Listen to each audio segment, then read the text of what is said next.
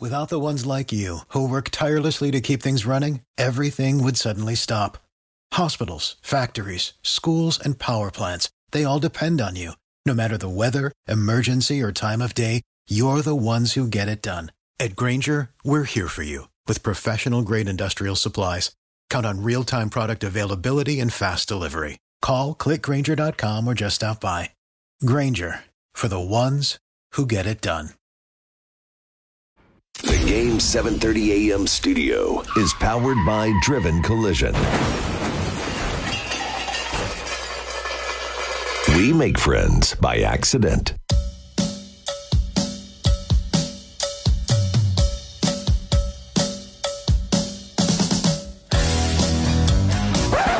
The views and positions expressed in this program are those of the host and do not necessarily reflect the views and positions of the game 730 AM. Some may find the content of this program controversial or offensive. Time to play the game. Be right. Put on your big boy pants and buckle up. This isn't the safe space for weak takes or whining. You could say that this sports radio show is offensive minded. Call the show at 517 300 4263. Text or call us through the game 730 AM app. Message the game 730 AM on Facebook. Guess who's back? Back again. Beanie's back. Tell a friend.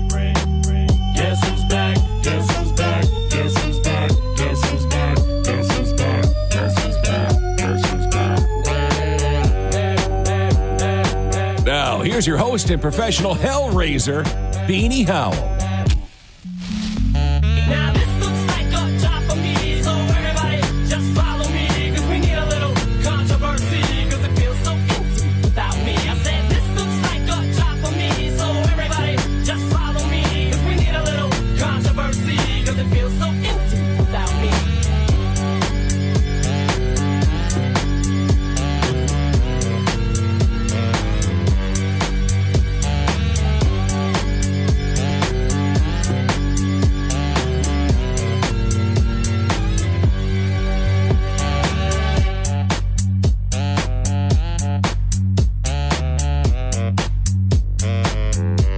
Well, welcome in.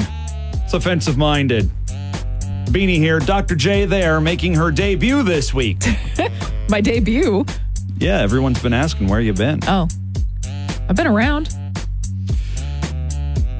Well, it's a Friday. I don't really want to do a bean counter, do you? No. Because, like, which one do we pick? Do we do lions? No, I, that's, it, it, it doesn't move the needle. If we're going to do a bean counter, it has to be about one of the conference championship games. Yeah, let's just not. You know what? No, let's do. Oh, okay. I'm going to poo poo that. Okay. Let's do one, but I don't want to do it about Michigan and Iowa. Ugh. Gross. Yeah.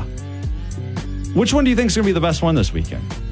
Isn't it great when we have production meetings on air? Absolutely. the people love it. Should we do the the Pac-12 one?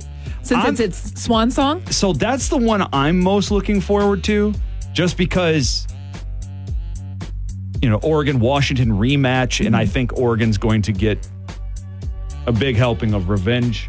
But I suspect, you know, every game Washington plays is close. Yeah. So it's probably going to be a good game, right? Mm-hmm. Now that I said that, it'll be the most lopsided one. like Oregon just runs away. Yeah. Uh, I don't know. That's that, that's the one I'd be leaning into. Well, I think it makes sense because it's the last one too. Yeah, that's So true. Why not? Well, let's go through the other options first. Why the hell not? We Okay. already started this production meeting on air. Let's finish it. Yeah. Conference USA, New Mexico State, and Liberty. No, thank you. Okay. Well, isn't the Liberty coach the guy you wanted? yeah, he was my Michigan number State two. okay, so Urban there's- Meyer. there's a storyline there. Chadwell. They're 12 and 0, Okay. ranked number 24. Okay. Okay, the Big 12 title game is Oklahoma State and Texas. Eh. Now, if that had been a rematch of Oklahoma and Texas, that'd be different, but it's not. I'm not all that into the SEC title game, Georgia and Bama. Yeah. I think Georgia's going to roll them. But if Bama wins, then they're in the playoffs, right? If Bama wins, they're both in the playoff. Let's be real. well, right. Yeah. So it's a big deal for Alabama, not Oh, sure. necessarily for Georgia. Well, I mean, yeah, it's still a big deal for Georgia, I think. Don't you? I mean, I I'm don't sure think they they'll. want to lose to Bama. yeah. okay, we can agree it's not the American Athletic Conference game, right? SMU and Tulane. No thanks. We talked the big. Wait, Tulane's the the green wave, right? Right. I love their mascot. It looks like a moldy piece of cheese. It looks like an angry wave. It's it's awesome. The Big Ten title game does nothing for me, obviously. I- Right. why even play that? You shouldn't. And then the ACC title game, I mean, Jordan Travis is out. Again, we, we can talk more about this, but we talked earlier in the week. I think Florida State has to be disqualified for the playoff. Why? You weren't listening earlier this week? Of course not. All right. Well, that's offensive and hurtful. It's offensive minded, isn't it? it go, good point. fair is fair. Go something like this. What's the point of the playoff committee? What's their charge? To have the best teams in Right. the playoff? To select the best four teams. Mm-hmm. Is Florida State one of the best four teams? Not anymore. Right. Yeah. The quarterback being hurt changes that. There I mean, I appreciate what they've accomplished this year and it sucks, but also they're clearly they're not one of the best four teams without the quarterback. By the way, the second string guy's now questionable for the ACC title game against Louisville. Also, there's this.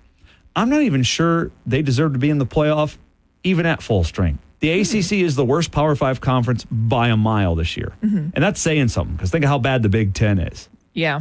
The ACC is worse. Oof. How Yeah. else does Jeff Brohm go 10 and 2 in year 1 at Louisville, getting the ACC title? Well, I'll tell you why.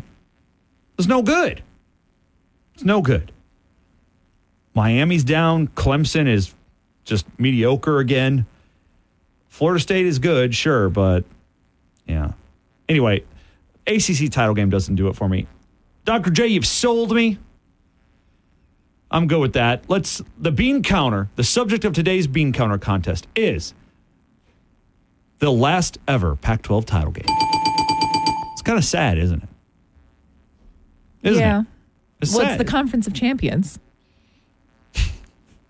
Did you see they basically aired their a commercial for their funeral last week? Really?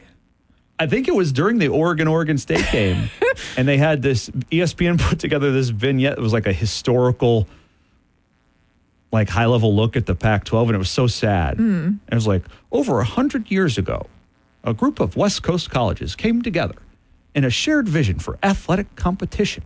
It was very corny. Oh boy. It, it didn't move me the way the picture from Oregon Twitter did with the duck with his arm around the beaver mm-hmm. looking at the stadium the last time. that one got me. From behind them. Yeah. Oh, that was sad. yeah. But the little thing ESPN did was I just laughed. I'm like, ha, you're dead. You shouldn't laugh about something like that. Well, I can laugh at the Pac 12. I don't care about them. I care about Oregon State and to a mm-hmm. lesser extent Washington State because it's not their fault. Poor Beavs. But it happened because the incompetence at the level, at the conference level. Yeah. So, yeah, I, I don't feel bad for them. Mm-hmm. They're the ones screwed the pooch. That's true. Also, though, you could argue it was the athletic directors and conference presidents who had that meeting earlier this summer where Apple offered like 50 million per year per school and they said it's not enough. And then the next day they all started defecting. Colorado left. Anyway, Yeah. here's how tomorrow will sound on it's ESPN, right? The Pac-12 title game. ABC. ABC. Well, It's so ABC. ESPN. Yeah. Want to be on both? I don't know. Not for us. In this part of the world, it'd be ABC for sure. Eight o'clock on ABC. Coming to you live from Las Vegas. It's the 2023 Pac 12 Football Championship game.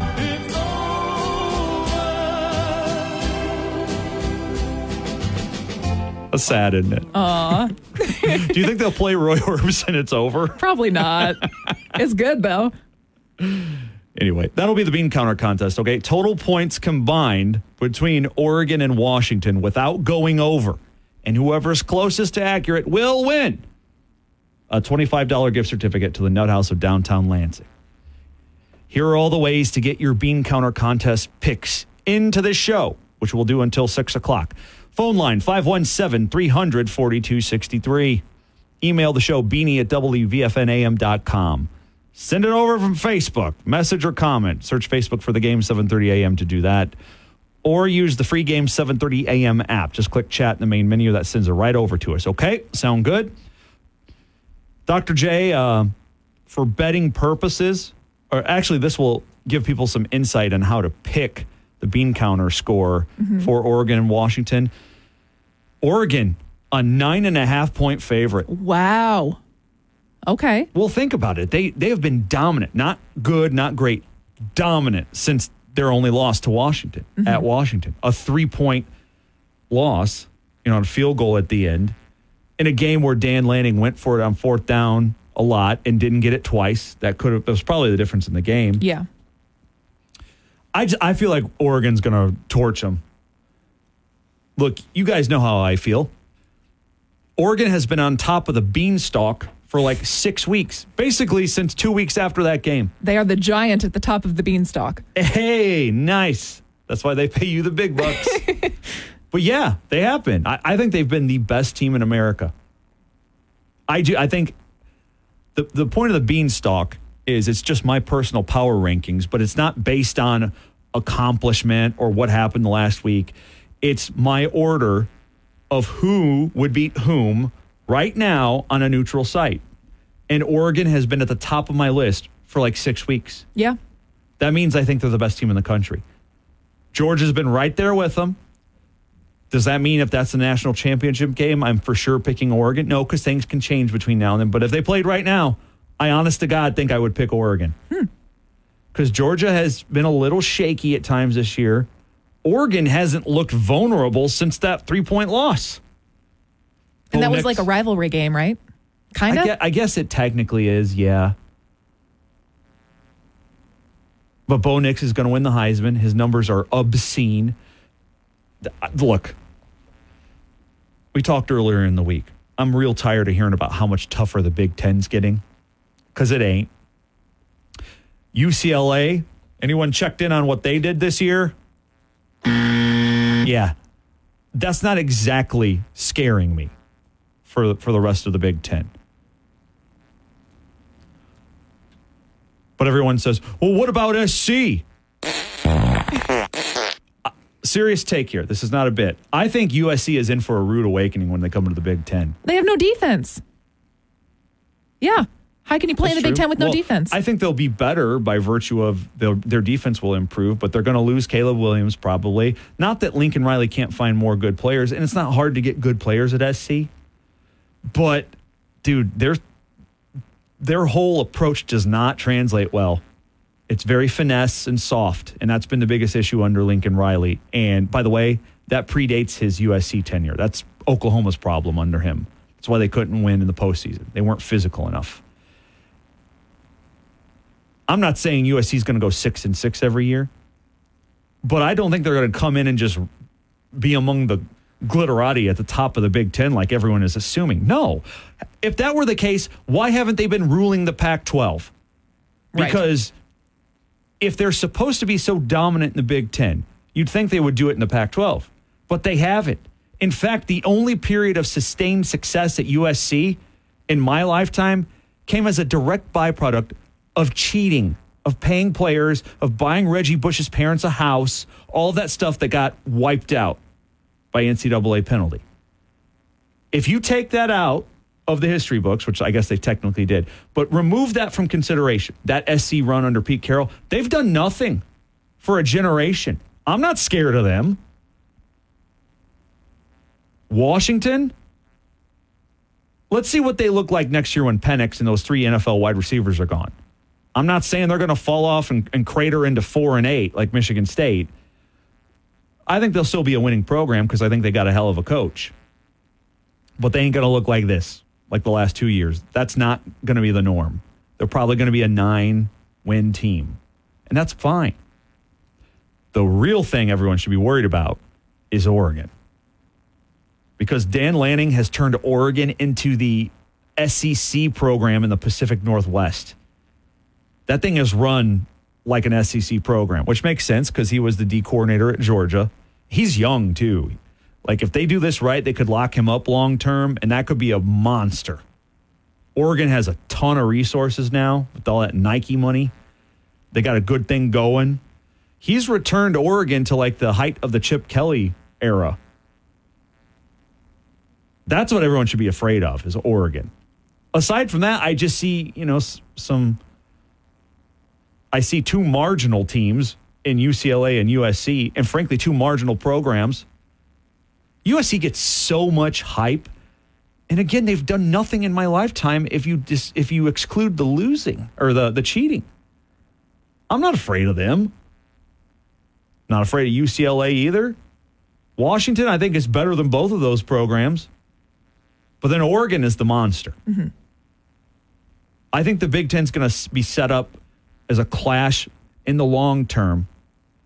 Unless, you know, something unforeseen happens, like, I don't know, what, what if we find out Dan Lanning's been operating some heretofore unheard of surveillance scheme, something like that. Barring something like that, I think the Big Ten is going to be between Ohio State and Oregon in the high altitude look. Because, and I know Ohio State fans are feeling real down, and you should. You, anytime you lose to your rival, it's crushing, especially when that much is on the line at the end of the season. Basically, it ruins your year. You can't get into the playoff now. I, I get that. You should be disappointed if you're a Buckeye. And in the context of losing three in a row, that definitely sucks. That's why some of you want to chase Ryan Day out of town with torches and pitchforks, even though he's 56 and 7, and three of the seven are about to be vacated. He's lost three games ever in the Big Ten. They're all going to get undone and wiped out. He was one play away from winning a national championship last year, probably. In fact, if Ohio State had SEC standards, they do win a national championship last year because when Georgia kill shot, kill shotted, which is the correct I- verb tense. Kill shotted sounds funnier. Kill shotted. When Georgia kill shotted Marvin Harrison Jr. in the end zone, an SEC school would have told him, you know what, son, here, rub some dirt on it. Here's some smelling salt. Get back out there. Get back out there. hmm They couldn't account for him. They would have won the game. But they didn't do that. They took him out for concussion protocol. It cost him probably a national championship. It was the right thing to do. yeah, but at the SEC, it just means more. Oh boy. Winning that game means more than your long term mental health. No. or uh, physiologically or otherwise. But yeah, like that's how close they've been. My point is, and I said this, um, I don't know if you've heard earlier in the week, Dr. J, but breaking down the Michigan Ohio State result, I know in Columbus it's DEF CON 1, but Michigan's about to get nuked to the Stone Age by the NCAA. And like, how bad will it be? Is that some hyper, hyper, uh, hyper, hyperbole? Hyperbole, not hyperbole. hyperbole, as ESPN would say. No. Yeah, I'm I'm being a little dramatic. Yes. Like I don't think Michigan's getting the death penalty. But I do think Michigan is going to vacate a lot of stuff and have some scholarship reductions and probably, you know, have like a one year postseason ban. At least. I, I think it's going to be something like that. It, there are going to be consequences that hurt the program. But even aside from that, Michigan is going to lose close to 20 players to the NFL in this draft alone. Their coach is probably gone one way or the other like there's going to be some attrition and some growing pains next year for Michigan. Ohio State's program is still superior to Michigan's. It is set up for way more long term success, if only because of this. Ohio State still gets better players than everybody else, and it ain't close. Ohio State regularly pulls in a handful of five star players per class. Michigan doesn't even average one per year. That's a massive difference. And by the way, this is not my opinion. Just go look it up. Go look up the recruiting class stats for the teams that win the national championship. So let's just play a fun little exercise because I looked this up. I thought it was true, and guess what? The anecdote matched the stats. The last two national champions have been Georgia. Who was it before that? LSU. I I wouldn't Uh, know. Alabama was in there. Clemson. Those are like the last five. Just for those last five. Guess what? Each of those five seasons, the teams that won the national championship were among the top three in, in terms of total five star recruits on their roster. Huh. There is a direct relationship. It's almost You- like that matters. you have to have the best players to win a national title. You just do. It's that simple. That's That's why Ohio State's program is still set up for more success in the long run over Michigan. And I know it feels like it doesn't feel that way right now to anyone paying attention, and certainly not to Ohio State fans. But that's why they can't fire Ryan Day. Now, if he loses a fourth in a row next year when they're like gutted from NFL attrition and maybe some penalties and all that, okay, we can talk then. But also, you can't fire Ryan Day without a home run plan in the works. And who would it be? Urban Meyer is too bitter to do that. Like he's bitter about how it ended there. You know who I think it would be? Or if I were in charge of Ohio State and we have to fire Ryan Day this year or even next year, you know who I'm calling my very first call? Who is it? Dan Lanning. Oh, SEC pedigree, proven program builder now. And think about what he could do in Columbus with those resources and built in advantages. That's a scary prospect. yeah. Young dude, too. He's got the piss and vinegar to like hustle on the recruiting tra- trail and NIL wise. Yeah, that could be a scary union. I've seen a lot of silliness. Ohio State fans putting out photoshops of Deion Sanders and Scarlet and Gray. Oh, Come no. on. They, they are not going to take. Ohio State doesn't hire guys that, to take a flyer on. If they do, it's someone like Ryan Day who is groomed into the role. It, it won't be Deion Sanders or someone like that. It'll be someone who is proven, right? Yeah. Anyway, how did I get onto that? You know, the point is, I think the future of the Big Ten is between Oregon and Ohio State. That could change, sure. Yeah, I'm not- Michigan State won't be in the mix for another couple years. You think so? That's Yeah. the other thing I wanted to ask you about. Well, let me do that on the other side. Okay. Because a lot of a lot has happened since you last appeared on this show. I know. a lot that you haven't weighed in on. Um, yeah. Okay, before we get out, let me get a, a few of these messages in, okay? Because we already have a few submissions. Okay, go for it.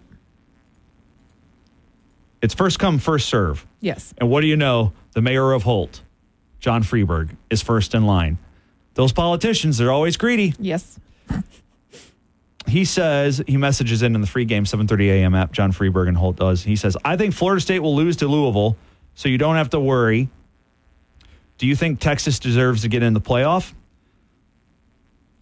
He also says 63 for the bean counter. Well, of course, you're very first, so you get that. And then he says, "Where's Dr. J been?" Can I say Go ahead. Rehab? no. yep, that's it. He told you. I've just cut down on hours. Okay. I mean, that's the, the truth. All right. Right? I, that, may, that may be your truth, Okay. Mm-hmm. as the kids say nowadays. Uh, do I think Texas deserves to get in the playoff? Yeah, I think a 12 and 1 Big 12 champion Texas deserves the bid over Florida State. Yes. I think the playoff field will look like this Georgia, number one. Michigan will probably be two. Oregon is three. And Texas is four Oh, okay. it doesn't matter. Like some people might argue, oh, Oregon should be ahead of Michigan if they win the Pac 12 title. Well, first of all, Michigan will be 13 and 0, and Oregon will be 12 and 1. So that's a hard argument to make. I get it. Oregon has a way better resume. They've beat better teams. They've played in a better, much better conference. I get all that. But it honestly doesn't matter because two and three play each other no matter what. Yeah. So either way, Michigan and Oregon, in my book, is, is going to be an opening round playoff game, which is It's going to be good. Is it though? I I think Michigan be walking into a buzzsaw. We- Again, like make make no mistake, Michigan is head and shoulders the class of the Big Ten for the last three years. Yes, we can make all the cheating jokes we want. How much of it derives directly from that? Whatever. The point is, they didn't need it at least this year. I mean, there's Ohio State is not the regular Ohio State on offense this year. Michigan is so far better than everyone else in this league. Take nothing away from that. The problem is this league is a hot, heaping pile of garbage. Yup.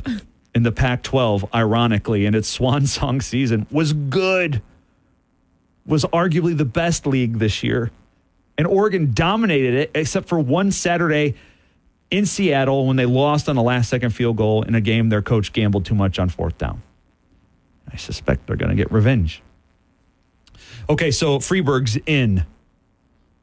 Next, We go to Bucky in Laingsburg, who says 72. wow. Now that would be fun. But yeah, that's available.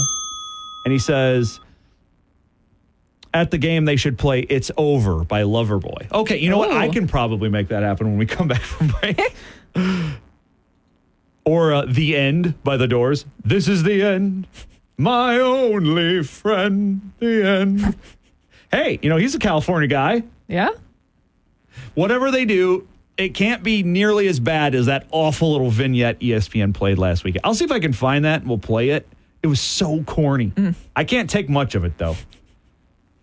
Okay, last one before we get out. Is it Annie Morris? Yep, it's Annie Morris in East Lansing, and she says 55. Yeah, of course. Right? No one else is taking that. Yep. Okay, I think we're caught up for now. Yes, we are. Did you check email or are we going to do that We'll later? do that on the Okay. other side, and we'll come back and pick your brain. Dr. J has not formally given the blessing or poo pooed the Jonathan Smith hiring. And I would like to know where she stands on it. So will you let us know Yes. After these words? Edinburgh. Get your Detroit Lions pregame fix all season with nachos and kneecaps. The Lansing area's very own local Detroit Lions tailgate show. Presented by Momentum Health Center in Mason. Join yours truly, Beanie from Offensive Minded on the game 7.30 a.m. and Brock Palmbush every week about two hours before kickoff. We cover all the Lions angles, player availability, matchups, outrageous Dan Campbell in-game decisions and audio, local ski mask sales, and everything else. Nachos and kneecaps presented by Momentum Health Center in Mason is also brought to you by Miller Lite on Classic Rock 94.9 MMQ and the game 7.30 a.m. Without the ones like you, who work tirelessly to keep things running, everything would suddenly stop. Hospitals, factories, schools, and power plants, they all depend on you. No matter the weather, emergency, or time of day, you're the ones who get it done. At Grainger, we're here for you with professional grade industrial supplies. Count on real time product availability and fast delivery. Call clickgrainger.com or just stop by. Grainger for the ones who get it done. Dot com. When you're from America, that's your team. Beanie Howell with Offensive Minded. On the game, 7:30 a.m.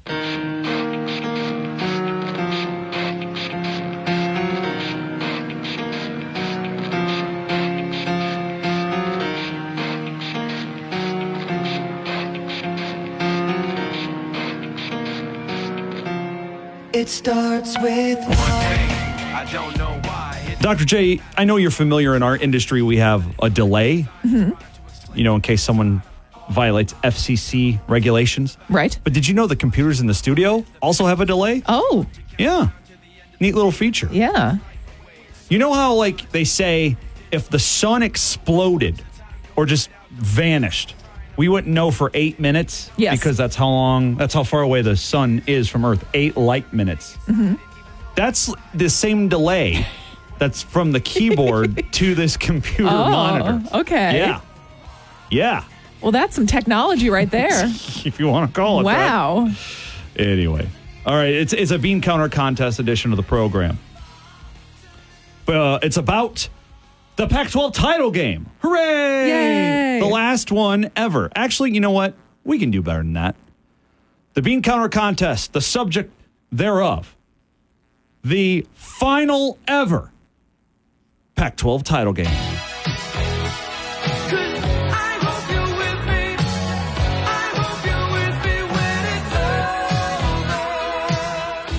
Shout out Bucky and Laingsburg, who suggested a little Loverboy when it's over as the theme for tonight's Pac 12 championship finale. Hey, any chance I get to play 80s music on this show, I'm going to take it. Especially Loverboy. Hey, you saw them in concert, didn't you? I did. It was like an 80s night, and Rick Springfield was the, the headliner. oh, so your mom was there. Yes, she was. And she was in her feels, she definitely. as the kids would say. but Loverboy was cool. Yeah? Yeah, the show was awesome. Even though they, let's just say the years haven't been kind. No, uh, they didn't look the same. As my mom put it, they're just different. Yeah, um, a little bit less hair. A little bit more around the waist. But. She's- that happens to most of us. Present to me- company, like me included, Oh, no. not you so much. you you want to know what she said to me? yeah. She said, "There's not hot anymore." Well, yeah, they're all like Oh, 60 something. It okay, happens. mama. It happens. Not everyone can be Tim Stout and be so svelte Right. into their 70s. Mm-hmm. All right, bean counter contest, total combined points between Oregon and Washington tonight. The Pac 12 title game, the last one ever, is tonight. Total combined points between those two without going over. Whoever's closest to accurate, again, Price is Right rules, without going over, will win a $25 gift certificate to the Nut House of downtown Lansing. Out to the phone lines 517 300 4263. Dan in Delta Township. What's up, man? Hey, Brandon and Jessica, how you doing today? All right, what you got for us? I'll take a 65 if that's available. It is.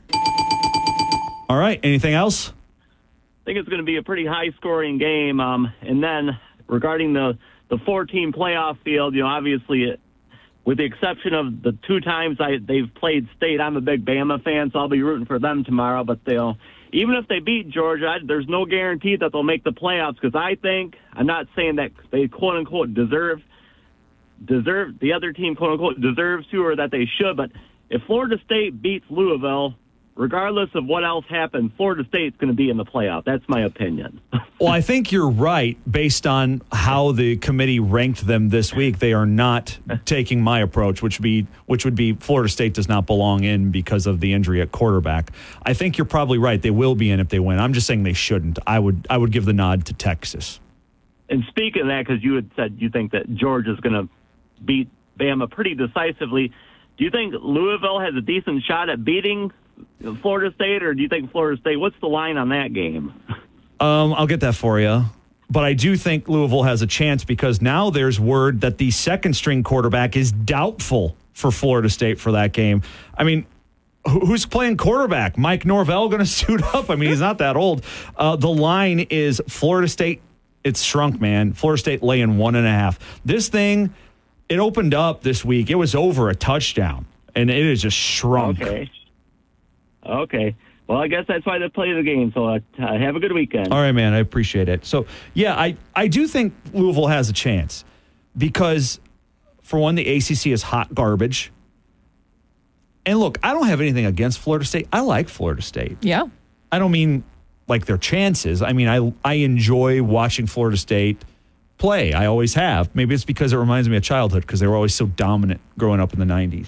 When you like their their chants. I love the, war spears chant. and- Yep. And it's not racist. It's okay. The Seminole tribe says it's okay. right. The guy who comes out on the horse and throws that dope flaming spear down into the logo, he's an actual Seminole. Yeah. So it has their blessing. That it's it okay. not racist. Right. Big difference from that little kid wandering around Arrowhead Stadium in Kansas City in a headdress and blackface. Oh no. By the way, did you see uh. that kid's mom came out in the media and said, Stop criticizing my son. No. No one is criticizing your son. They're criticizing you. You shouldn't have let your son do that. That's a parent's job That's bad parenting. is to teach your son that that's not acceptable. hey, listen, I'm I'm not one to judge parents all that much, considering I'm not one yet, at least that I know of. No. But I know it's a tough job. I get it. There's no tougher job than being a parent. And I know it's not easy to be a good one because your instinct is to love on them and give them everything they want, but sometimes you got to give them what they don't want. I get that. I under- Yeah. I appreciate what parents do. I'm not here to criticize other people's parenting. But I can't think of a more easier diagnosis of bad parenting than, than parenting than to let your kid think it's okay to do blackface and then to take him outside in public at a football game on national television and parade him around like that. Yeah. Is there any like easier call of bad parenting? No. I don't think so either. That's horrible. 517 300 4263. Caller, you're on the air. Who is it and where are you calling from? You got to hit the button. Oh, sorry. Let me try again. Caller, who is it and where are you calling from? Lansing, Mike. Mike in Lansing. What's up, man? You want in the drawing? Yeah, what uh, is uh, 76 gone? Nope, you're good. You got 76, Mike. Anything else? No, sir. All right, man. You're in the good luck, and we'll check back in on Monday. Now that's how you play the game. Okay. That was very business-like. Yeah. Business Mike. Business Mike. There's an old rule in talk format radio for calls, but this is really a big market thing, not a smaller market thing. Like I don't care. I don't mind having people on the line for a while. I like to talk to you. It's, it's, you know, in in a market like this, your phone board is not constantly lit, so you can do that a little bit longer. But in big market radio, there's a rule. be brief, be brilliant, be gone. it's like, come in, say your piece, get the hell out. That's what Mike and Lansing just did. Yeah. Now that was impressive. All right. He showed up, took care of business, got the hell out of Dodge, just like Oregon's going to do tonight in Las Vegas. Bo Nix is going to show up.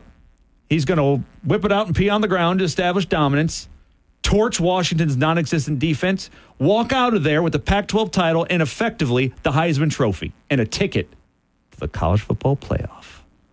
It's the last Pac 12 title game ahead of the last four team college football playoff. It's a weekend for lasts. Yeah. Speaking of lasts, the Pistons. Oh boy. we have to. Do no, we have to? No, I, dude, I spent enough time on the Pistons yesterday for at least three ratings periods. Okay, good. Because I don't want to talk about the Pistons. Don't worry, I don't either. Now Monday we come back and they they're up to 16 in a row. That's different, or 17. That's different. Out to the phone line again. It's Jeff. Jeff uh, in Lansing, right? Yes. Well, Mason now was Lansing. Okay, but Jeff and Mason. Hey, uh, What's your pick for the drawing before anything else? 63. Dr. J. That one's taken. We can give you 62. Uh, how about 68? 68 is. Well, hold on. You you probably want lower because you don't want to go over, right?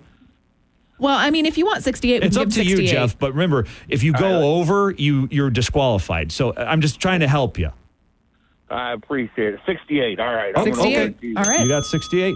All right. Well, uh, Jeff is hitting on 20, and I- I'll respect that. What Mm-hmm. else you got for us? hey, uh, I watched uh, Bye Bye Birdie the other day. I know you Yeah. mentioned it one time.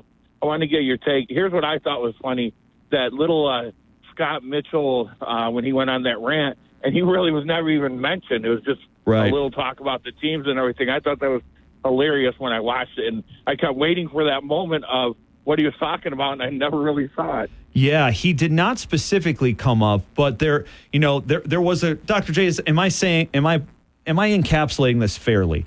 There was a lot of narrative about if he just had a quarterback, Barry Sanders probably gets a Lombardi trophy, Yeah, right? yeah. And they didn't mention Scott Mitchell directly, but they did show him a couple of highlights, and they also had um, Wayne Fontes on there talking about how the GM told them, "No, we're not going to trade for Joe Montana." Right? Or there was another one that he That didn't one. trade for. Okay, I don't remember, but I Uh, believe you. Mo- Moon? Oh, Warren Moon. Yeah. Yeah. Wayne Fontes was talking about how he was trying to talk uh, the old GM, I forget who it was, into trading for Montana or Warren Moon.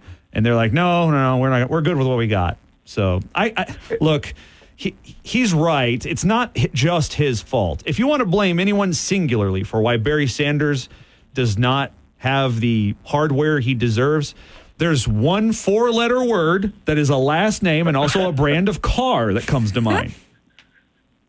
I got, and it's probably a good thing that it took a long time for it to come out about the Montana and Moon thing because that's that's pretty devastating for for the man in charge. Oh, that's hard to hear. Now, I don't remember, like, I was a kid. I was in like fifth grade when that was going on. Do you remember? Was there any talk about Joe Montana coming to the Lions when he went to the Chiefs ultimately? Uh, Joe Montana has always been my favorite NFL player. I would have known if there was talk. Okay. I don't remember any at all. I don't either. So I suspect you're right. All right, man. Anything else? Thanks. That's it. Okay, you're in the drawing. Appreciate the call, Jeff. yeah, I, look, I get, I get why Scott Mitchell was upset about that, but they also never specifically referenced him. However, they're talking about the time at, at the time Wayne Fontes is referencing when he apparently was, you know, trying to cam- uh, campaign to go trade for Montana or Warren Moon. He was the quarterback at the time, so it's hard not to take that personal, right? Yeah. I, I get that. Is he? He's part of why they didn't do better, sure, but I can think of at least a few other things that are way ahead of him in terms of more responsible for Barry Sanders not having a Super Bowl or not even making a Super Bowl, right? Yeah. First and foremost, William Clay Ford. It's always been the ownership. Yep. Yep. I'll tell you guys a story about the Lions that I heard. I'm not going to tell you who said this. I'll just tell you. Obviously, it's a former NFL player.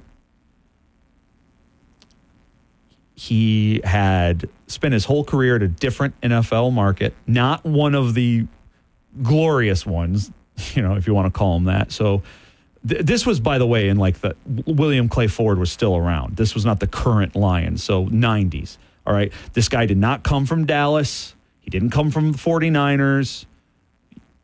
It doesn't matter. The point is, he was an established NFL veteran. His team let him go because he was on the back nine of his career and they didn't want to pay him. The Lions did.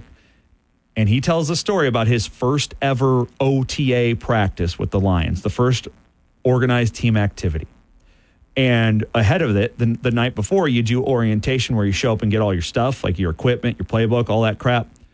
So he talks about going into the Allen Park facility and they have the orientation like process set up and you just go through like a line of tables. It's Kind of like when you are at a conference or something, you got to go through all the stuff. Yep. So he's going through that and each stop you get a different thing.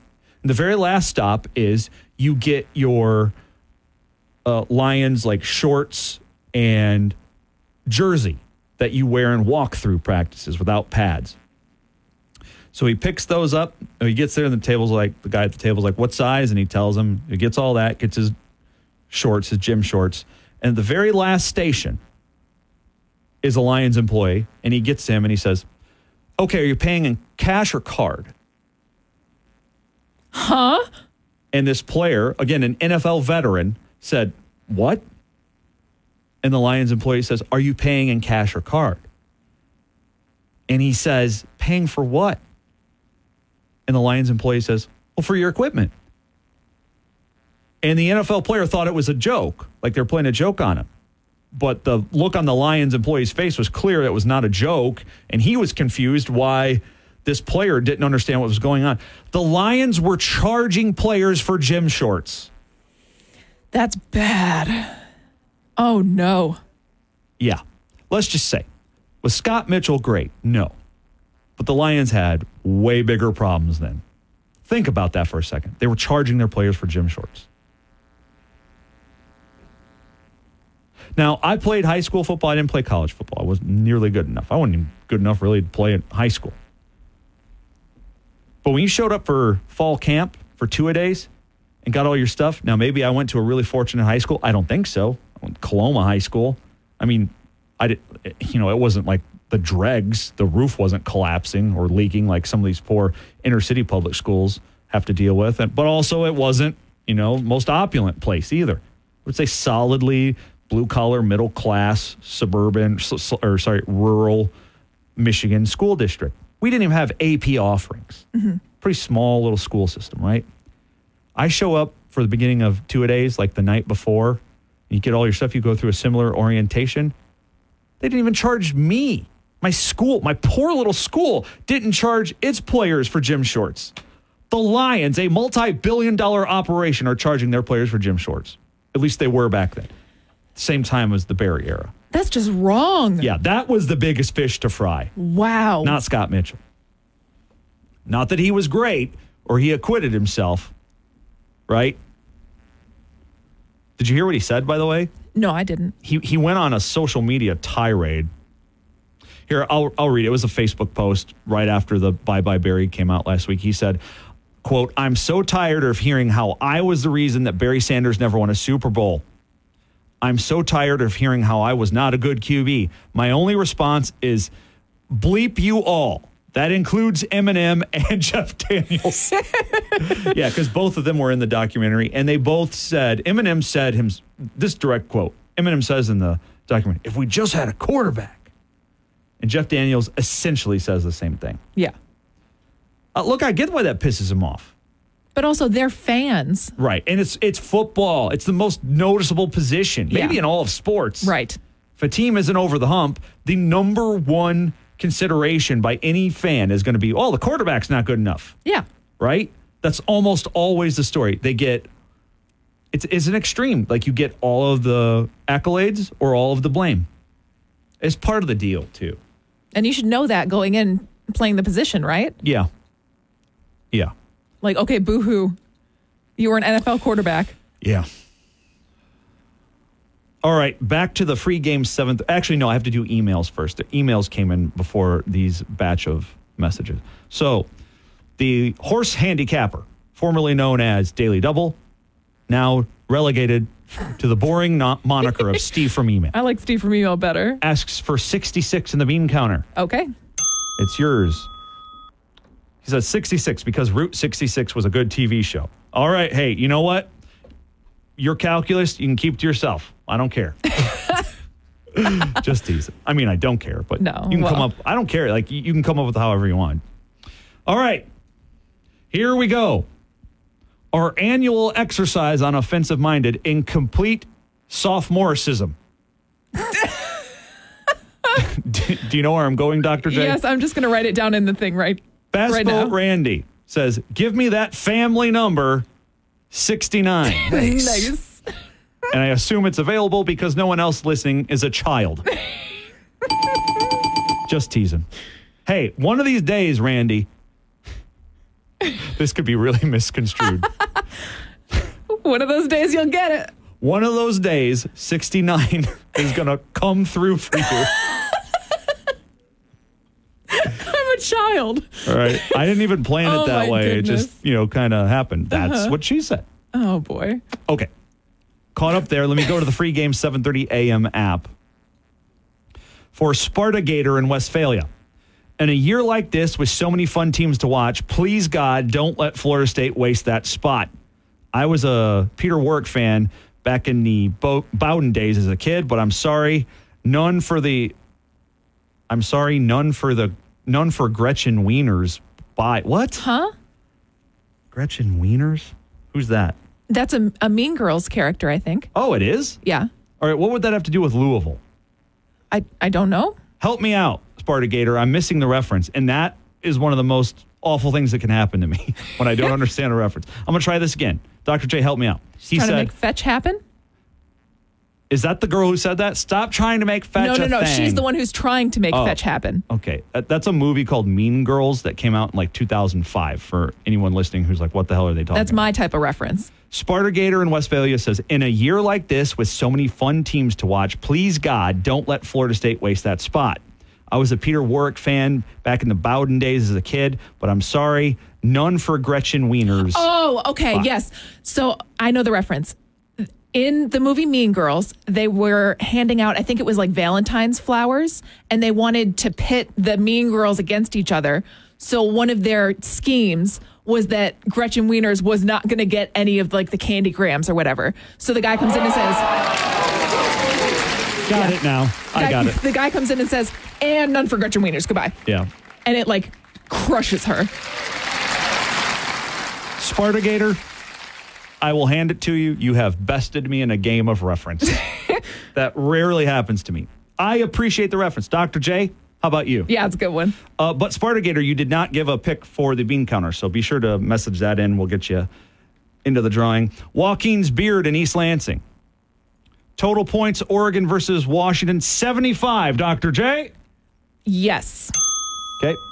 He continues, a question for you, Beanie. Since U of M is such a cash cow with a lot of wealth, clout, and a massive alumni base, isn't it possible the NCAA might give them the kid gloves treatment as they've done with Nash, uh, with North Carolina hoops and Kansas hoops? If not, why not? So, um, forgive me if, correct me if I'm getting this wrong, Joaquin Beard, but I believe context clues would intimate you're asking because of the economic might Michigan represents specifically in football. Isn't it possible the NCAA will let them off the hook penalty wise?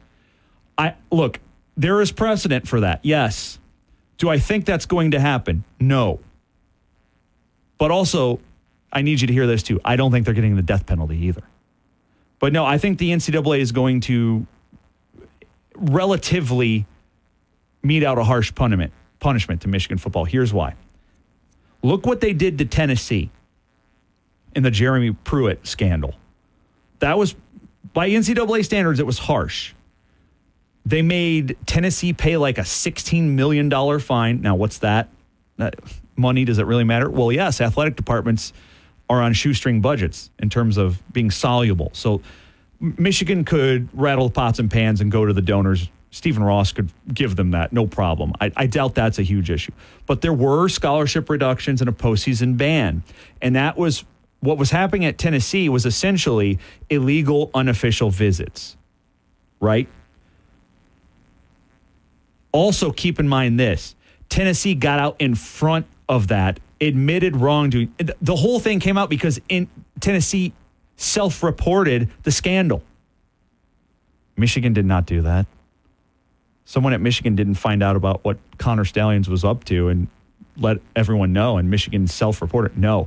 Also, Tennessee self imposed discipline, like so many do, to try to take the air out of the NCAA balloon. Has Michigan done that? No. Michigan has done the opposite. They've dug in and had a very public, bitter fight with the Big Ten about this.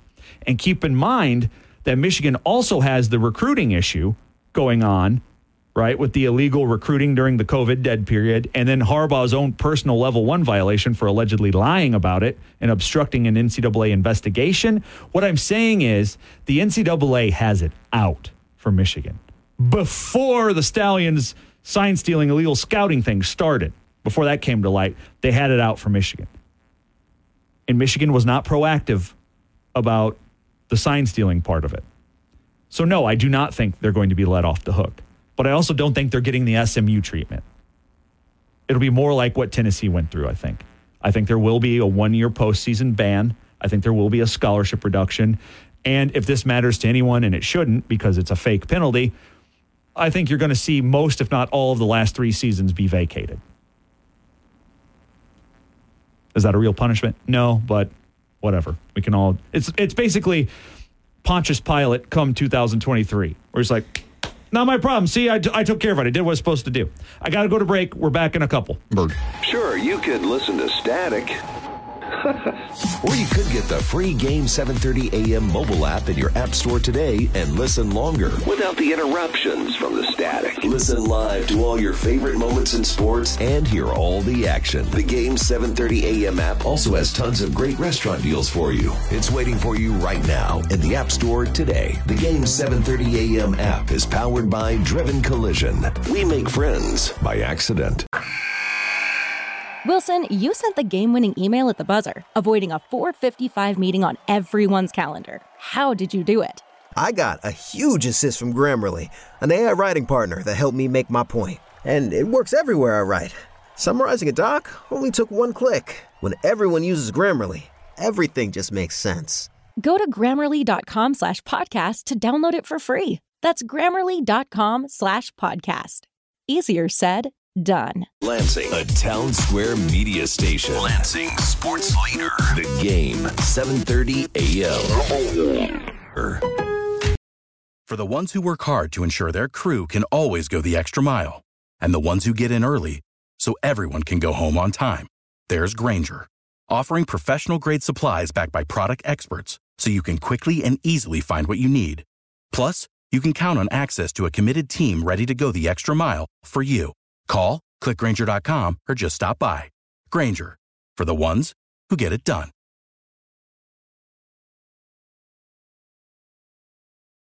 From the Breslin Center to Little Caesars Arena, we've got the sports opinions that matter to you. From the Driven Collision Studios, we make friends by accident. On the game, 7:30 a.m. Purple rain, purple rain.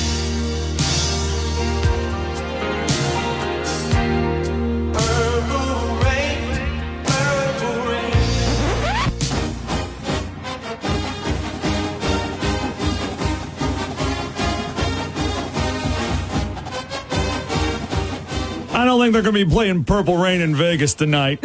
Although that is one of the coolest things in college football. When Washington wins a big game and they just crank Purple Rain out over the speaker. Very cool. Instead, you're going to be hearing a lot of this, which is, of course, Mighty Oregon, with a little bit of mix, mixed over the top. They have duck calls. Yeah. So why are we talking about the Pac-12 title game, the last one ever? Because that's the subject of of today's bean counter contest. You give me the total combined points between Oregon and Washington tonight from the desert without going over. Whoever's closest to accurate, prices right rules are in effect, We'll win a $25 gift certificate to the Nut House of downtown Lansing. All right? Let's go out to the phone line for Ray and Holt, who's been waiting through the break. Hi, Ray. What's up? Hey, man. I was just gonna call you and try to talk to somebody of reason. You know, I was watching the Pistons last night, hoping that they could break this streak, but they just don't play any defense at all. It looked like guys just stand there and let guys drive by them to the hoop. There's just, I don't know. It seems like their defense lacks a lot. I don't know what you think. If you've seen much of them. Well, I think the biggest problem is they just don't have stars. They have one pseudo star, and I think he'll get there eventually in Cade Cunningham. But that's it. Like, look, the formula in the NBA has been out for a while now, at least 15 years. You got to have a big three, right? And they don't even have a big one yet. So, a lot of, you know, we, we, there was a lot of fanfare over Monty Williams because he's a hell of a coach, and an excellent defensive coach, and they made him the richest coach ever to bring him here, which I think was a win for the organization. The first time the Pistons were relevant in damn near 20 years. But the best coaches still need players. Tom Izzo says it all the time. Gregg Popovich looked washed up. You know, he won all those titles with those great players like Duncan and Manu Ginobili and all them. Well, since they've been gone, he's looked awfully mortal, and now he looks great again because they have Victor Wembanyama. So I don't see anything changing until or unless they get players, and I don't see that changing as long as Tom Gores is in charge because he, frankly, just it's clear to me he doesn't care. Yeah, he doesn't want to spend money for it. Is that what you? Yeah. Uh, also, like he can't be bothered to even be here. He he's an LA guy now, even though he's from here and he made a lot of money here. He Tom Gores, I'm convinced, outside of it being a good investment, because every pro team makes money in every league. And plus, he bought the Pistons and then demolished the palace and sold the property for a cool hundred million bucks or whatever it was. He's made money hand over fist on the Pistons. It's been a good investment, but I'm convinced it's a it's a vanity project. It's just another it's just another possession he can flaunt and brag about to his glitterati friends in LA because that's that's who he is. He's he's a Southern Cal, you know, billionaire playboy mogul type. That's what he wants to do. He can't be bothered to be here. Yeah, but if I was flaunting, I'd want to flaunt that my team was winning. So Not a priority to him though, man. It's just it's just I clear. guess. He he doesn't care. So Yeah. where I, where I was yesterday with it is I, I don't know what to do. Like as long as he owns the team, they're going to be futile. So I- I'm I'm kind of joking, but I'm kind of not. If anyone listening is close to Tom Gores, can you please surreptitiously re- record him saying something racist? Because that's the only way we're losing him as an owner if he gets canceled and pushed out like Donald Sterling. Yeah, yeah. I'm No, sorry to be so no, I- bleak and fatalistic. I just I don't see anything that'll change it. There watching that and talking to my wife, I said, you know, when Dumars was there and Rodman and Salley, you did not see this kind of defense. Some guys were blocking shots, doing whatever, and these guys just the guy watched by him and they don't even move defensively, and maybe it's going to take a little while. I don't know. Well, part of it, It too. Ray, is like the NBA now, especially the regular season, is not exactly high effort all the time. So that's just part of the context of the game of the league now, too. Yeah, which is kind of sad because people pay good money. Sure. To go see an elite game. Sure. And you know. Sure, I'm with you. But I think the the bigger issue, and again, I'm not being hyperbolic. This is not hyperbole, Dr. J. This isn't Ugh. hyperbole. Tom Gores has taken what once was one of our most treasured things here in this state in sports, in the Detroit Pistons, and I'm not kidding. He has turned them into the worst professional sports franchise in North America. Yeah, well, they're definitely the worst around Detroit because the Red Wings are playing well. Tigers look like they're working on it, and Mm-hmm. the Lions definitely are playing well. So, Yep. All right, man. Thanks for the call. You're in the drawing. thank you. You know, that point he just hit on, Dr. J, gave me hope for a while, like over the summer. And what I mean is, I, I feel like the Pistons actually feel the pressure now Yeah. of of not you know needing to win a championship, but to do something for the fan base. To not be historically awful. Yes, to at least have the semblance of caring. And I think that's why they basically kept coming back to Monty Williams and upping the money until he couldn't say no.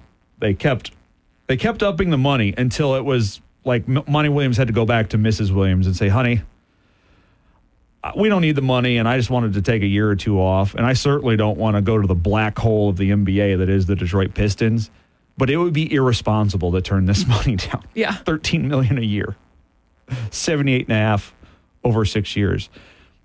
I think part of why that happened, part of why Tom Gores all of a sudden got so engaged and frankly made his own one and only good move as the Pistons owner and the and he's owned it since 2011 by the way. And they have the far and away the worst win percentage over that span of any NBA team.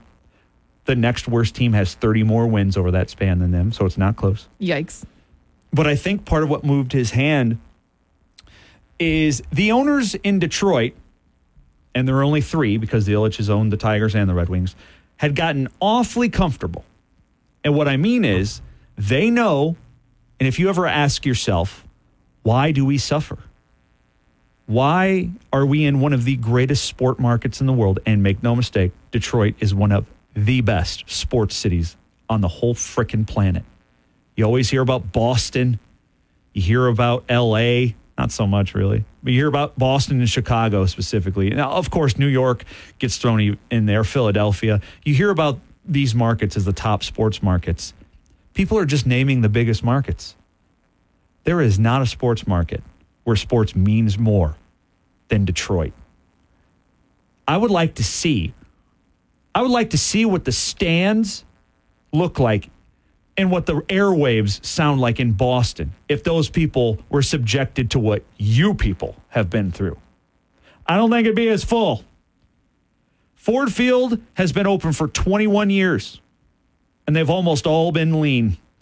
That place is packed and electric, especially now because you have something to do that for. But that ain't a novel thing. It's always been that way. The Joe, always full and electric. And I'm not talking about back when the Red Wings were good. I mean the intervening 10 years between the last time they were an actual playoff threat and now. The Joe was hopping. The Palace was one of the premier sports venues in America. And the Pistons were trash for the last 20 years or the last 10 years that they were in there. You find me another sports market where the fan bases can be subjected to the outright drivel and dregs of professional sports like you people have. You show me where that could happen anywhere else, and there would still be this kind of loyalty and this kind of patronage. I'll do the homework for you. It doesn't exist. There's only one place on the whole planet where you can find a pro sports market that has a team in all four of the major North American leagues where the people have been treated so god awfully and they keep coming back. This is the only place. That wouldn't happen in Philly. They hold their teams to account in a very petty way. That wouldn't that certainly wouldn't happen in New York. You watch Jet games this year? Yeah, neither do they. That wouldn't happen in LA. Hell, LA doesn't show up when they host the Super Bowl and the Rams are in it. They didn't care. This is the only place. And sometimes that's not a good thing. Believe me, I think it is overall. I'm proud of that. Like, I'm proud of, I'm not from Detroit, but like most of us who support Detroit pro teams are not.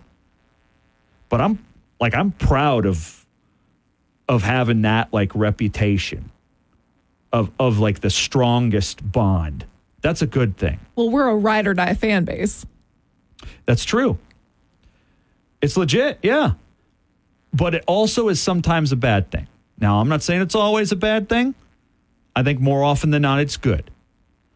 But if you if you've ever asked yourself, specifically before the Lions started turning this thing around a year ago, but when the Lions were 1 in 6 last year and the Tigers were coming off a disappointment, the Red Wings were still in the middle of a long rebuild and the Pistons, well, the Pistons have been in NBA purgatory for damn near 20 years and the Lions were starting one and six after all this goodwill last year. If you, I wouldn't judge you if you found yourself wondering why does this happen to us? Why are we here? Why can't we have one good thing? Everything sucks. Why is everything suck? Why can't I have anything nice? That's how you felt before the Lions started turning things around last year. And I don't blame you, especially with the kind of demonstrable commitment you've had for generations here. But the reason it happens is because of that commitment. Because Tom Gores knows he's going to make money without trying to give you anything. Because the Ilitches know that they're going to line their coffers without having to seriously put a contending baseball field on that diamond. Because the Fords know better than anyone else that that building is going to be jam packed whether the Lions are 8 and 3 or 3 and 8. It works against you sometimes. And they know it. They take advantage of you for it. That's why I've, you know, been a proponent in the past for speaking with your wallet. Now, will it really move the needle? Probably not because the bigger the biggest chunk of the money comes from the TV and media rights, right? But what I mean is things started to change once the Lions turned it around. A year ago, the Lions started that 8 and 2 run to end the season, and now we're here. And I know it's been a bad couple of weeks for the defense, and it was a very bad week for everyone a week ago yesterday. But still, they're 8 and 3 in position, you know, to challenge for the top of the NFC playoffs. When the Lions started turning it around, I think there was some pressure. Because if they're turning it around in Detroit, the Lions, the poster children for futility, if they've figured it out and they're putting together an honest effort, there's no excuse. There's nowhere to run. The Tigers cleaned house. It took much longer than we wanted, but did you notice it coincided with the Lions turning things around? And now I know the Lion, the Tigers had a disappointing season, I know, but they cleaned house. And there's at least reason to feel good about the long-term vision for the first time in a decade. And they got some good young players, and they're in a god awful division. There are going to be people thinking playoffs this year, and I don't think it's crazy. The Red Wings, the Red Wings are one of the most exciting teams in hockey. They made the biggest move of the offseason. Alex DeBrincat. He's on pace for 46 goals, and they're bringing in his best friend. Now, I know Patrick Kane is 35 and he has less organic hip inside his body than my grandma. but he's also perhaps the singular greatest American born hockey player who's ever lived. And he's wearing the winged wheel and he's playing pretty soon. He'll be playing right next to Alex DeBrincat, who scored 40 plus goals twice, skating next to that dude. What I'm saying is, three of the four in Detroit have turned things around at the same time. One of these things is not like the other. Now, Tom Gores ain't an idiot. You don't become a billionaire by being an idiot unless you inherited it, which he didn't. He ran a very successful real estate portfolio. He got rich and a billionaire the way a lot of these people do. He bought up bad properties, rehabilitated them, and flipped them for massive profits. Does that sound like anything he's done recently? Like maybe starting in 2011? Considering one of the biggest things he's done so far is sell the property the palace was on? Do you know the Pistons are worth 300% of what he paid in 2011? He's not an idiot. He knows that he has no excuse.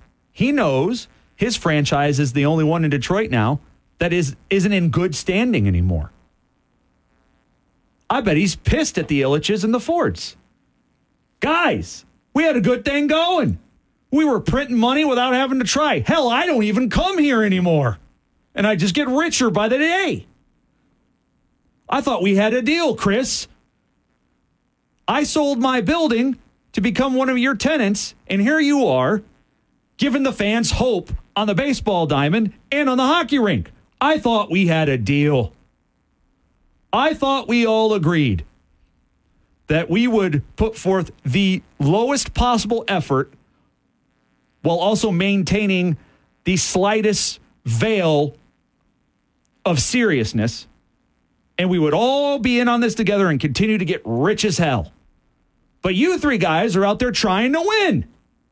Well, now I got to do something. What did he do? He went and got the best coach available on the market.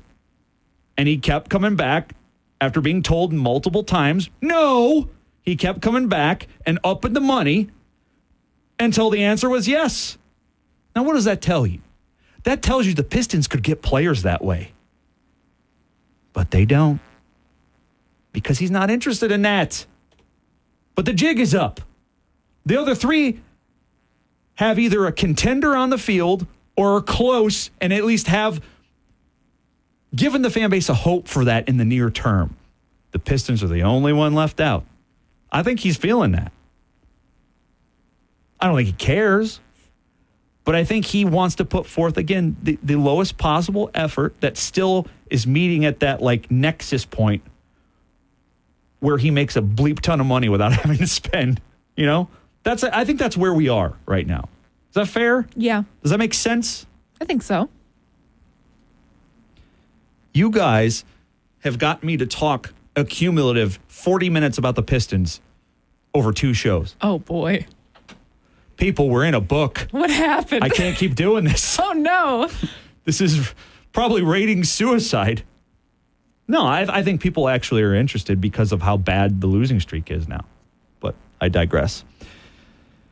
All right, let me um, catch up on submissions.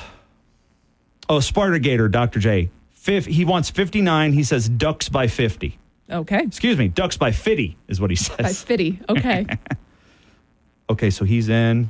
Uh, the email, we're good there.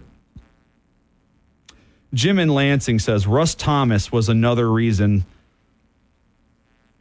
Barry Sanders never won anything. He was the GM of the Lions at the time. Russ says he controlled everything. He also says inbred Fords, you're right, they suck. Well, you know, historically, the ruling elite of Europe were inbred, the blue bloods. That's, why many of them were hemophiliacs. That's true. Habsburg jaw. Oh boy. Yeah, that's that's a byproduct of inbreeding. Mm. I don't know. I, I don't think the, the Fords are literally inbred, are they? I don't think so. Did they marry their cousins? Oh wait, yeah, because wasn't wasn't Martha Firestone like distantly re- related? I have no or was idea. that just like a political slash business union? I don't know. between the Fords and the Firestones. I don't know. I don't think they're inbred, but it's okay to be mad at them. We just don't have to go there. Listen, I'm a big believer of what Michelle Obama said. Oh, come on. She said, and I believe it in my heart of hearts, when they go low, we go lower. You know that's not what she said, but that's what you believe. Yeah. Well, yeah, I'm a fight fire with fire kind of guy. Uh huh. You know, I don't mean to get it political, but I didn't know we were allowed to televise murders. And what, what the governor of California did to Ron DeSantis last night on Fox News was abominable. This I'm is not- dangerous territory I- look, here. I'm not into this. I mm-hmm. could care less. I frankly don't understand why two people who aren't even, well, I guess the one is running. At least he thinks he is. yeah. But the, the one from California isn't even running. I don't know why they're debating and why anyone cared. But I just saw some clips on t- on Twitter. My like nightly routine before I go to bed is just to veg out watching Twitter videos. Whew. Man. Gavin Newsom body bagged Ron DeSantis, dude. I thought what the Packers did to the Lions on Thanksgiving was bad. Woo-hoo-hoo. Damn. Damn. And by the way, I don't have either of those capital letters after my name. I don't got a dog in that fight. I just couldn't believe it seemed like wasn't it set up for the for DeSantis to win? Mm-hmm. I mean, it was on Fox News. he's running for pre- well, maybe he had more to lose because he's actually well, he thinks he's running for president. I got news for him. he ain't running for president. Especially after that, some guy who's not even running just tombstone pile drove your your campaign out the window. My God.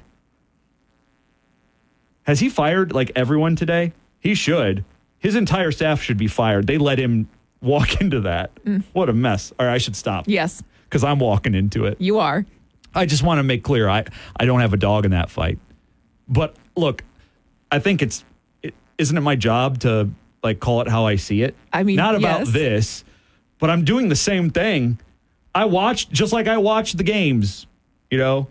Okay, I watched I watched the Thursday night game last night.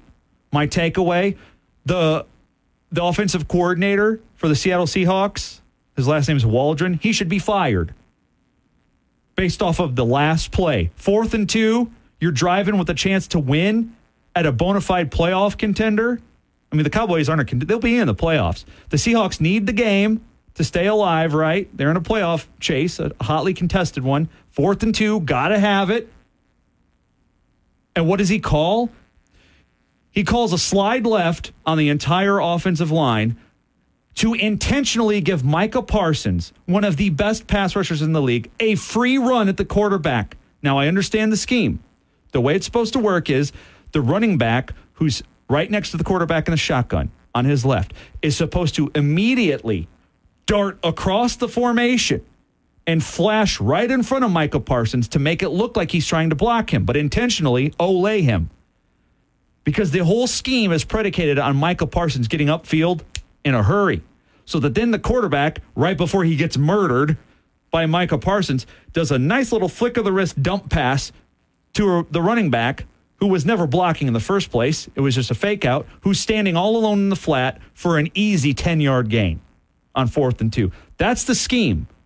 That's how it's supposed to work. One problem. Running back number one, Kenneth Walker III, didn't play last night. Hmm. They knew that ahead of the game. Running back number two, Zach Charbonnet, left the game injured. You were on running back number three. Running back number three is RB3 because he's not as fast or talented as one or two.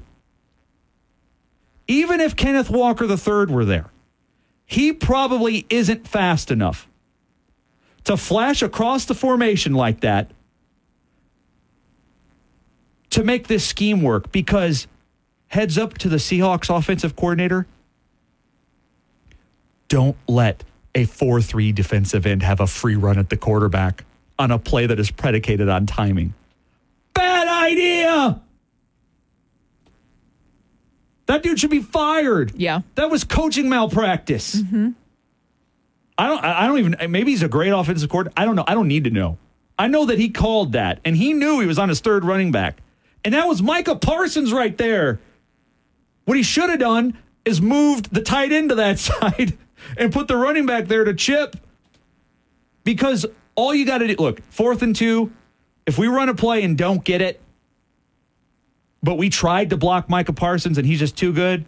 I can live with that because we tried. We didn't let the one thing that for sure can beat us beat us. We tried.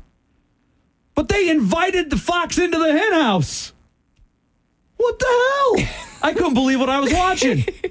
I watched that in real time and I'm like, did they just let Micah Parsons run clean at Geno Smith on fourth and two?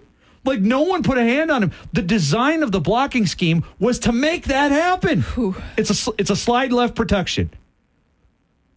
The offensive line all went to their left. Micah Parsons was on the right. He I'm not kidding, Jessica. By design, he came in completely free. Full speed? Full, four three speed, running downhill on no. fourth and two No. at a quarterback who's not particularly fleet of foot anymore. Poor Geno.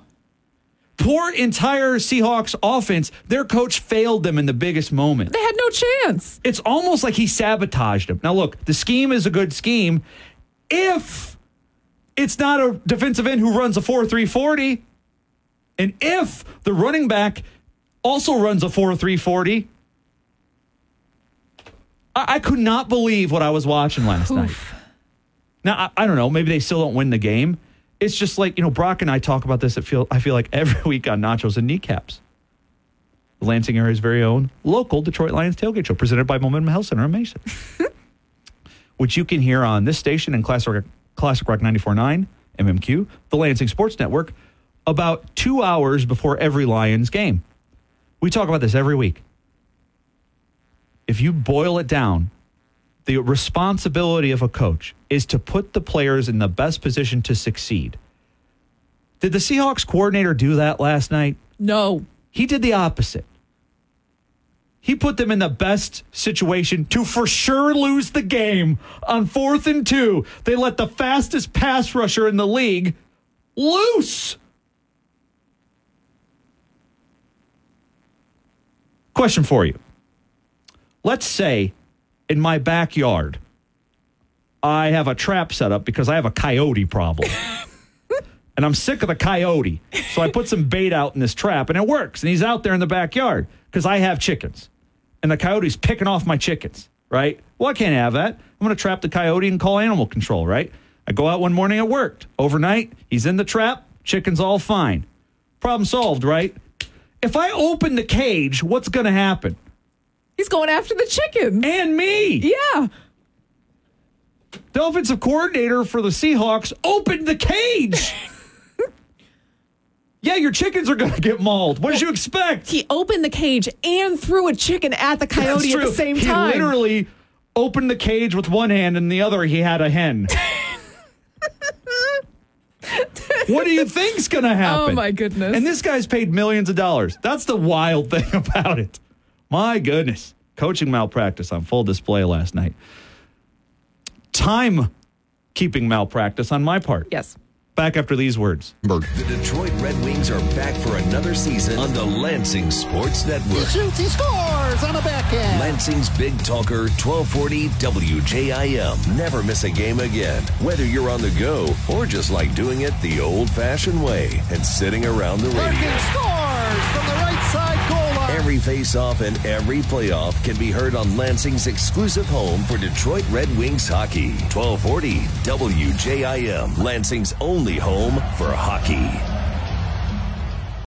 Without the ones like you, who work tirelessly to keep things running, everything would suddenly stop.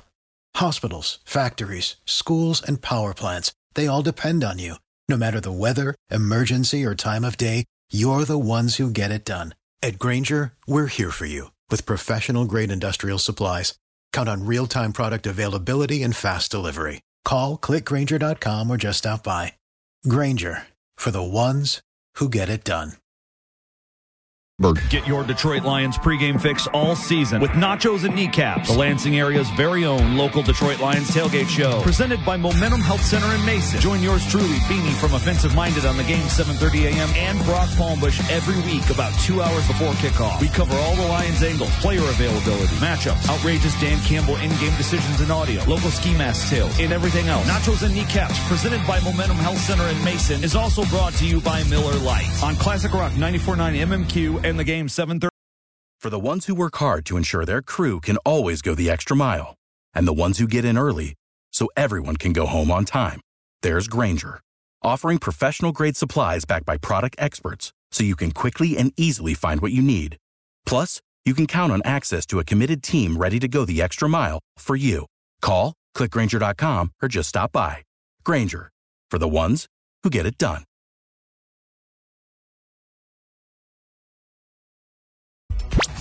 Sports talk and the best play-by-play in Lansing. It's just what we do. We're Lansing's number one source for sports talk. The game 7:30 a.m.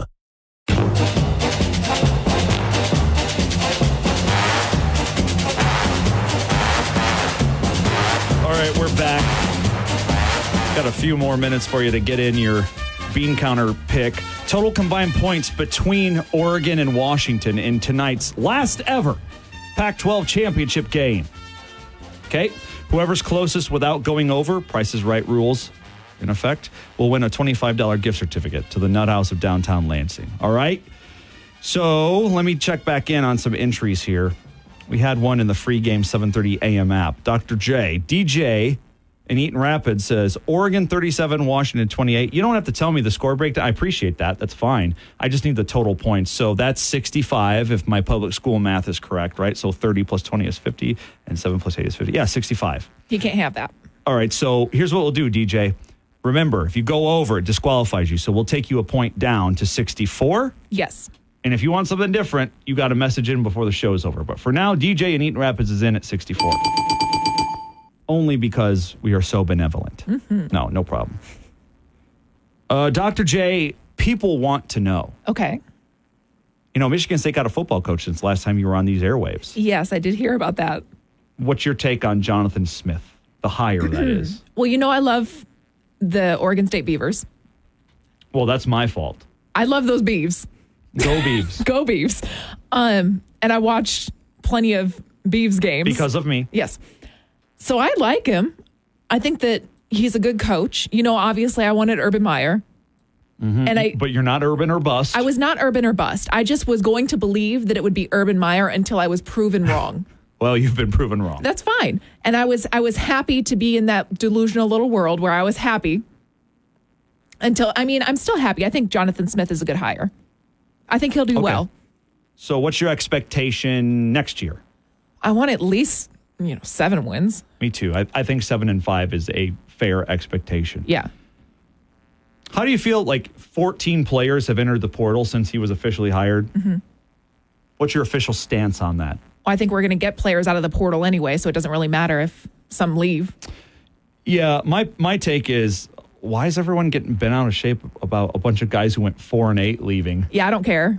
Like, Bye. I'll help you pack. yeah, see ya. Go. I think he might bring in some talent too. Like he could bring Yeah, I, I, I'm hearing they're working the portal for a quarterback pretty aggressively. Mhm. So, and there's plenty out there. Yeah.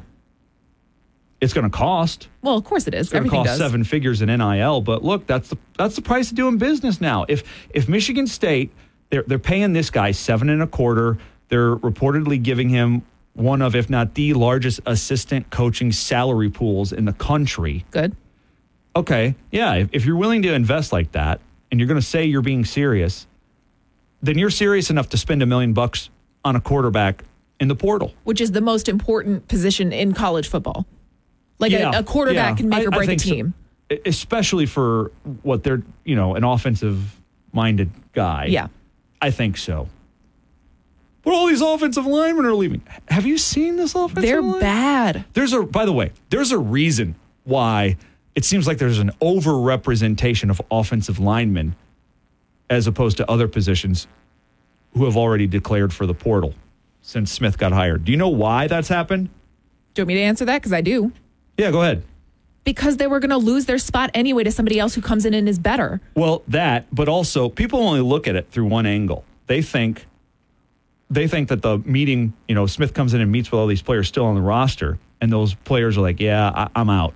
Did you ever think that maybe Jonathan Smith said, "You ain't good enough to play here anymore. Yeah. You ain't good enough to play my scheme." Right. Because this offense is about a big, nasty, imposing offensive line first and foremost. So yeah, sorry, Kevin Wigginton. You ain't cut out for that life. Bye bye. 517 300 4263. So Dr. J approves. Yes, I do. Jonathan Smith clears his first major obstacle. Is that it? He has won the heart and mind of Dr. J. I'm going to give him a chance. Steve and Okemos, right? You're on the line. What's up, man? Yeah, and I'm in Bath now, but Steve in Bath. uh, All right. but uh, anyways, I You're in I Bath, always- but not in the Bath, right? right. Okay, good. I thought she was delusional when she was thinking that he was Urban Myers was coming here, but uh, but I'm going to say 61 points for tonight. You're good. Okay, you got it. And uh, I heard uh, Izzo today that they have they moved the game for Baylor to an afternoon game. I haven't gotten that official yet. I'll see if I can before we get out. All right.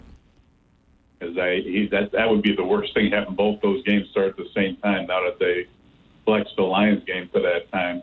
Right. Well, I mean, the yeah. So I'm seeing now they have officially changed it. Yep. So Fox has moved that to an 8 p.m. tip off on Saturday, December 16th, which is 15 minutes before the Lions kick off against the Broncos that same day. Yeah. Uh, ugh. And if you think like the parking down there is so obscenely priced, now it's going to be even worse for that weekend. Absolutely. All right, I man. hope you get a change, but thanks very much. Yep, Take you're care. you're in the drawing. Dr. J, do you have a response? He says you were delusional for thinking Urban Meyer would, would come here. There was some credible evidence that they were interviewing him, so I don't think it's delusional to go It's- based off of some credible evidence. No, it's not. I don't think you're delusional because I look, I, I told you while it was going down. Some pretty solid people had some pretty solid stuff. Let's put it that way. And I think They were talking. They Right. talked, and it wasn't just a "Hey, would you ever?" No, it was serious. Yeah. there was some serious enough that money people were involved. Right. Serious enough that Urban Meyer, Urban Meyer did some due diligence. You only do if you're seriously thinking about it. I'll just leave it at that. so. It's it's not delusional. He called around and asked other coaches if they would follow him to East Lansing. Uh huh. Purportedly. Right. Now I don't. I wasn't on the call, but people who would know have told me. I Yes. tend to believe that he did that. So I don't think it's delusional to go based off of that evidence. You know, I'm surprised though. He's. It looks like he's not going to coach next year. Well, he must have decided that he didn't want to come back and coach. I think it could be that. Yeah, he got ducks in a row and then sat back to think about it and just yeah. and he maybe- backed out. And also, I I do think look, I, I think there's some validity to the fact that he may be holding out for the USC job, even though USC has made it clear they don't like him, which I don't understand. Now, everything I said about USC being a dud in the Big Ten that changes if Urban Meyer's the boss. Yeah. That changes overnight. Anyway, um, okay.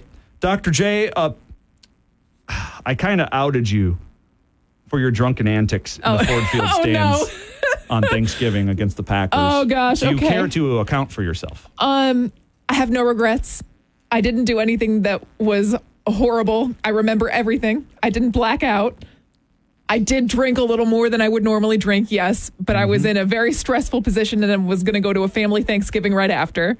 So I stand by my choices. You were also, uh, look, that was an interesting predicament for Lions fans to be. When's the last time the Lions felt like they were crapping the bed on Thanksgiving? I don't mean just losing. I mean you were supposed to win Yeah. and you were getting pummeled. It it hurt more than other Thanksgivings, I will say. Um, when I expect them to lose. But Yeah. you know, sometimes that happens and it's okay. I still had a good time. You were uh, you were loud and using a lot of very naughty words. I am allowed to be loud. Yeah, well, it's a stadium, of course, but it, it was. And that's not true. It's not out of character for you to be loud. Right. It is out. No, I was also going to say it's out of character for you- to scream the F word, but that's not true It is either. also not true. but in that situation, I thought it was out of character for you because there were children. You've nearby. seen me at football games Hey, before. Look, you know my take. I don't think football games should be family friendly environments. Right. I think there should be a nasty home field advantage. and I also only if you bring your kid to a football game, like a big time college or pro game, and you're expecting them not to hear or witness vile things, that's on you. let's just You're say almost as bad a parent as the Kansas City lady who let Oh, that kid out of the house in blackface. Okay, I just would like to say that it was not out of character for me to scream obscenities at a football game. No, no, no. It has happened at many football games. hey, look, I'm not here to judge because, as my wall at my house would tell you, Mm-hmm. I'm the last one who can judge people's antics when something wrong happens with their football team during a game. Uh-huh. Ask my poor wall, Mm-hmm. which has a gigantic beer stein shape indentation Yes. Because the Packers let up a punt return touchdown against the godforsaken Bears. And then went on to win against the Bears. so but whatever. It, it was about accumulation, an accumulation of special teams gaffes. Okay. In a year we were supposed to be Super Bowl champs. Okay. But I digress. Mhm. Uh, speaking of the NFL, so Lions got to look.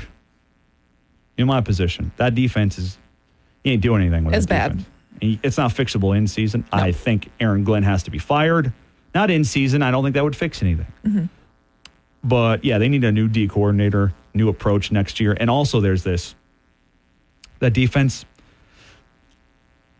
Don't plan for anything past the opening round of the playoffs. Yeah. That's the kind of defense that makes your playoffs real short. They have no pass rush. Yeah. And I don't see that changing. Yeah. I'm sorry. I'm not I'm not trying to be mean. And they have Rodrigo playing on offense. Now hang on. If if the Packers get in, which at this point I guess we're going for because we already screwed up draft stock, which that's what I wanted, just to have a nice two and fifteen. But if the Packers get in and that's who the Lions draw, then I change my opinion. Then the Lions will win a playoff game. Because they won't play that poorly against them two times in a row at, at Ford Field. They won't. And make no mistake, What happened last week was not about Jordan Love's development as an NFL passer. No, it was about how god awful rotten the Lions defense is. Yeah, the Lions lost that game. The Packers didn't win. Oh, hey, speaking of the Packers, you know there's Sunday night football this week. Yeah. The Chiefs are at Lambeau. Okay. Oh, do you think she'll be there? Miss Taylor no, Swift? There has been no official confirmation or otherwise. But did you see the the Swifties, the Swift Army, whatever Mm-hmm. we call them, are persecuting Jordan Love now Oh no. because at his locker this week during practice, one of the Packers reporters asked him, like, you know, there's there's some speculation Taylor Swift may be here. Does that matter to you? And he said, uh, not really. No, he wasn't being mean. If you ever heard Jordan Love talk, he's a very even keeled, not not a dynamic kind of person like that. He doesn't get too high or too low. He said, no, um, that doesn't really change anything for us, I don't think, and not for me, especially. Like, I, I don't really listen to Taylor Swift. Oh, it was like it was like he called her a, a Nazi. People are allowed to not like certain types of music. Oh, not to the Swifties. Oh my goodness. You know why? It's a cult. I like Taylor Swift. You're in I- the cult? I'm not. I think Okay. it's okay to not like her music. Look, I I don't mind her. Yeah. Uh, some of her songs are okay. I Yeah. think I think I think holistically Taylor Swift is a net positive on the world. yes. So I got nothing against her. I just think this Travis Kelce thing's fake.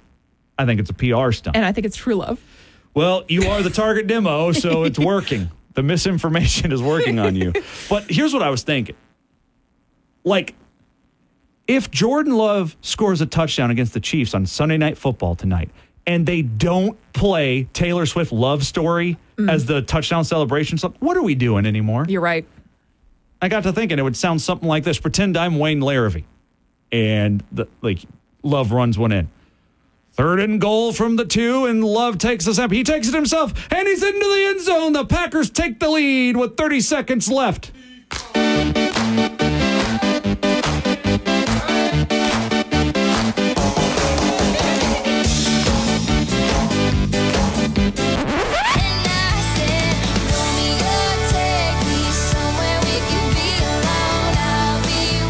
There, there's so many opportunities for golden references in that song. Romeo, as in Romeo Doubs, Jordan Love's favorite receiver. It's a love story. This is my favorite line in the song. Jordan Love is difficult, but we're stuck with him. anyway, they have to do that, right? Oh, absolutely. Yeah. They'd be missing an oh. opportunity if they don't. I feel like if she's there and they do that, the camera will be on her and she just has to like tip her cap. She would love it, I bet. She has a sense of humor, I think. Dude, she loves all of this. This is all good for her bottom line. That's the point. oh, well.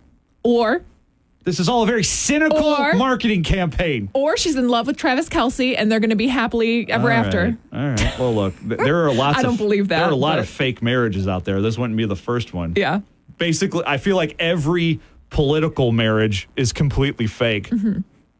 I watch House of Cards. I know how that works. well, we're out of time. Another week has come and gone. Wow. What a shame. hmm Let me check, make sure I didn't miss any entries. All right, I did. Jim and Lansing wants 51. Um, he can have it. Yes. Okay. One more. Oh gosh. Hefe.